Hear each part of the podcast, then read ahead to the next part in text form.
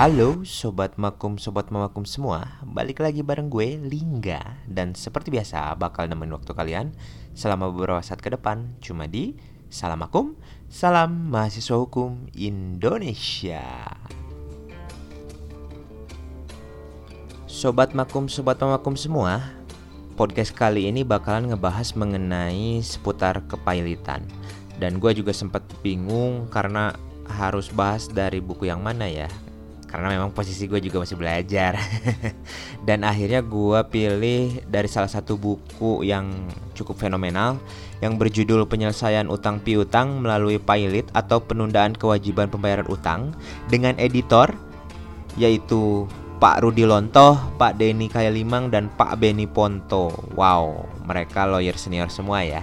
Nah, di buku ini Uh, berisi kumpulan dari tulisan-tulisan begawan uh, hukum Indonesia seperti Pak Fred Tumbuan, Ibu Eliana, uh, Pak Erman Raja Gukuk. Dan kali ini gue bakalan bahas tulisan mengenai uh, pengertian dan prinsip-prinsip umum hukum kepailitan yang ditulis oleh Ibu Kartini Mulyadi.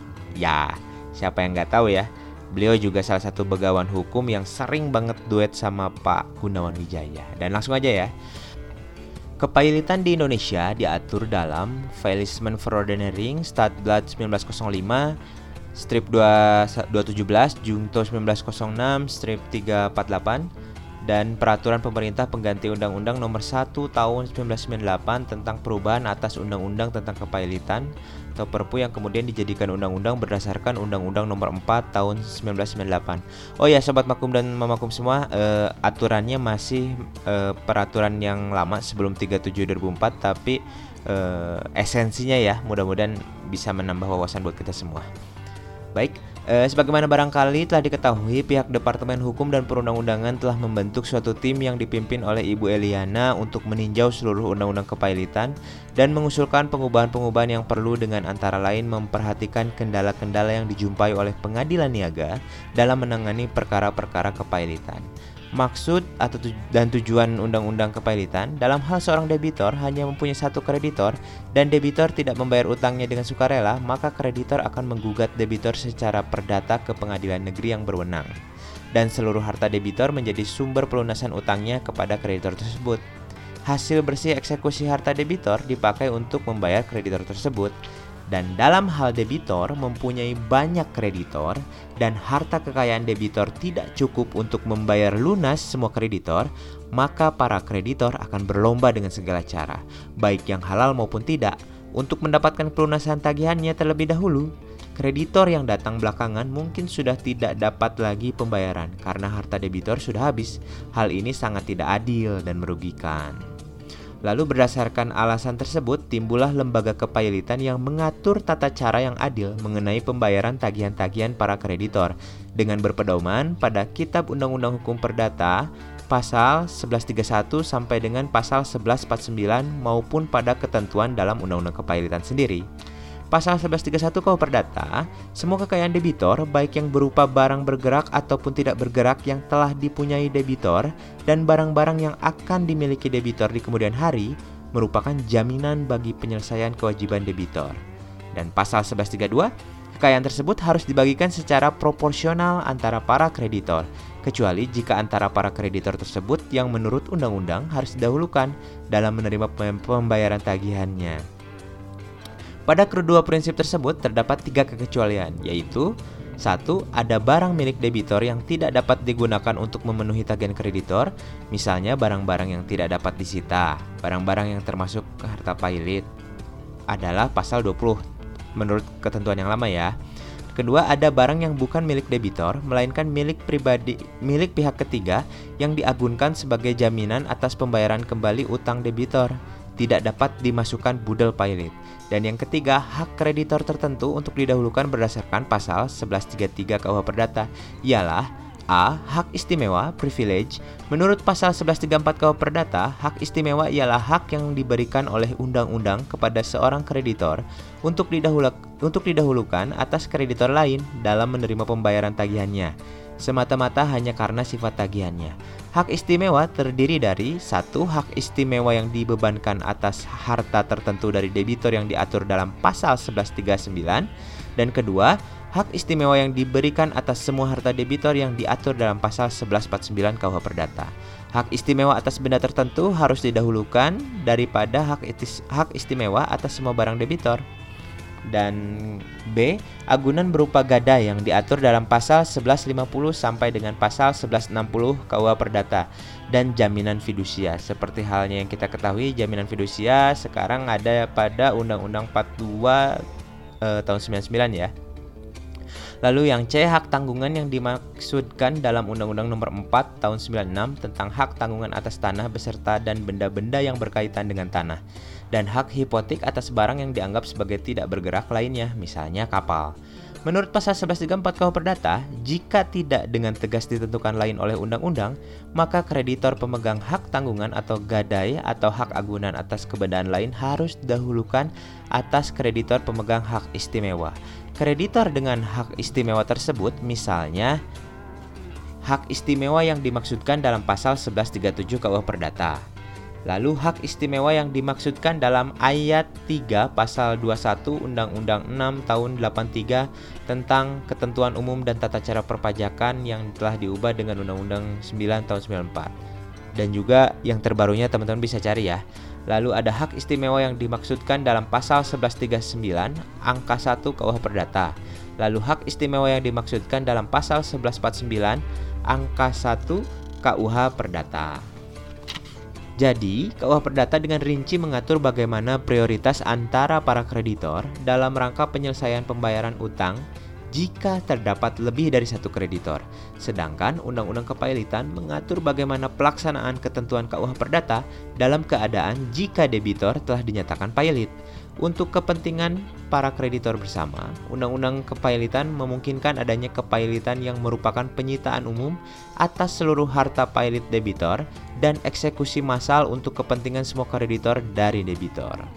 Lalu syarat-syarat pailit, pengadilan niaga yang berwenang menurut pasal dua Undang-Undang Kepailitan akan menyatakan debitor pailit apabila terbukti secara sederhana bahwa persyaratan untuk dinyatakan pailit sebagaimana dimaksud dalam pasal satu ayat satu Undang-Undang Kepailitan dipenuhi. Persyaratan yang dimaksud adalah satu. Debitor mempunyai lebih dari satu kreditor seperti sudah diuraikan tadi. Jika hanya ada satu kreditor, tidak perlu kepailitan karena tidak perlu pengaturan pembagian hasil eksekusi harta pailit kepada beberapa kreditor. Yang kedua, debitor tidak membayar sedikitnya satu utang yang telah jatuh waktu dan dapat ditagih. Permohonan pailit hanya dapat diajukan oleh debitor sendiri, kreditor, Bank Indonesia dalam hal debitur sebuah bank, Bapepam dalam hal debitur suatu perusahaan efek. Lalu, utang. Istilah utang dalam pasal satu Undang-Undang Kepailitan merujuk pada hukum perikatan dalam hukum perdata. Menurut pasal dua belas tiga puluh tiga K U H Perdata, kewajiban atau utang dapat timbul dari perjanjian atau dari undang-undang. Ada kewajiban untuk memberikan sesuatu, untuk berbuat sesuatu, dan tidak berbuat sesuatu, seperti halnya yang termaktub dalam pasal dua belas tiga puluh empat K U H Perdata. Beberapa contoh kewajiban yang timbul dari perjanjian adalah kewajiban debitur untuk membayar bunga dan utang pokok kepada pihak yang meminjamkan, kewajiban penjual untuk menyerahkan mobil kepada pembeli mobil tersebut, kewajiban pembangunan untuk membuat rumah dan menyerahkan kepada pembeli rumah, lalu kewajiban penjamin atau garantor untuk menjamin pembayaran kembali pinjaman debitur kepada kreditor. Bagi debitur, kewajiban tersebut adalah utang yang memberikan hak menagih kepada kreditor yang memiliki tagihan atau piutang. Kegagalan debitor yaitu peminjam atau penjual, pembangun, dan penjamin untuk memenuhi kewajiban sebagaimana mestinya dapat menjadi dasar suatu permohonan kepailitan atau permohonan penundaan kewajiban pembayaran utang. Secara tepat, pengadilan niaga dalam putusannya dalam kasus Modern Land perkara nomor delapan belas pailit tahun sembilan puluh delapan telah mempertimbangkan bahwa istilah utang dalam pasal satu ayat satu Undang-Undang Kepailitan tidak hanya mencakup utang dalam suatu perjanjian pinjam-meminjam uang, melainkan juga kewajiban yang timbul dari perjanjian lain atau dari transaksi yang mensyaratkan untuk dilakukan pembayaran. Kegagalan pengembang real estate untuk mematuhi perjanjian pembelian apartemen dan kewajiban untuk membayar kembali harga pembelian yang telah dibayar di muka merupakan suatu utang dan dapat dipakai sebagai dasar permohonan kepailitan pengembang. Pendapat Mahkamah Agung dalam kasus Modern Land ini, perkara nomor tiga garing K N garing sembilan delapan, berbeda dengan pendapat pengadilan niaga. Menurut Mahkamah Agung, dalam penjelasan pasal satu Undang-Undang Kepailitan dike- dikemukakan bahwa utang terdiri dari utang pokok ditambah bunga. Karena itu, Mahkamah Agung telah menyatakan bahwa Undang-Undang Kepailitan hanya meliputi kepailitan yang didasarkan pada hukum pinjam-meminjam uang. Saya tidak sependapat dengan pendapat Mahkamah Agung tersebut. Tagihan tidak hanya terbatas pada tagihan utang yang didasarkan pada perjanjian pinjam-meminjam uang. Rapat verifikasi diadakan untuk mencocokkan piutang-piutang yang sifatnya beraneka ragam. Tidak semua berupa piutang uang dan tidak saja timbul dari perjanjian pinjam-meminjam. Hal tersebut dapat disimpulkan dari Undang-Undang Kepailitan yang akan penulis bicarakan di bagian lain. Lalu, kapan suatu utang jatuh waktu? Suatu utang jatuh waktu dan harus dibayar jika utang itu sudah waktunya untuk dibayar. Dalam perjanjian biasanya diatur kapan suatu utang harus dibayar. Dalam perjanjian jual beli diatur kapan penjual harus menyerahkan barang yang dijual dan kapan pembeli harus menyerahkan barang harga barang.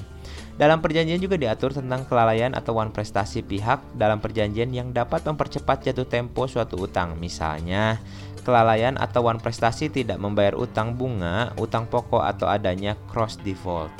Meskipun menurut ketentuan dalam perjanjian, suatu utang pokok harus dibayar kembali pada tanggal tertentu. Namun dalam hal adanya default, tanggal pembayaran tersebut dapat dipercepat dan utang menjadi jatuh waktu dan dapat ditagih seketika sesuai syarat dan ketentuan suatu perjanjian. Jika perjanjian tidak mengatur ketentuan mengenai jatuh tempo utang, maka dalam pasal dua belas tiga puluh delapan K U H Perdata diatur bahwa pihak yang berutang dianggap lalai apabila ia dengan surat teguran telah dinyatakan lalai dan dalam surat tersebut debitor diberi waktu tertentu untuk melunasi utangnya. Namun, tidak ada ketentuan dalam undang-undang berapa banyak surat tagihan harus dikirimkan kepada debitor sebelum dapat dianggap lalai.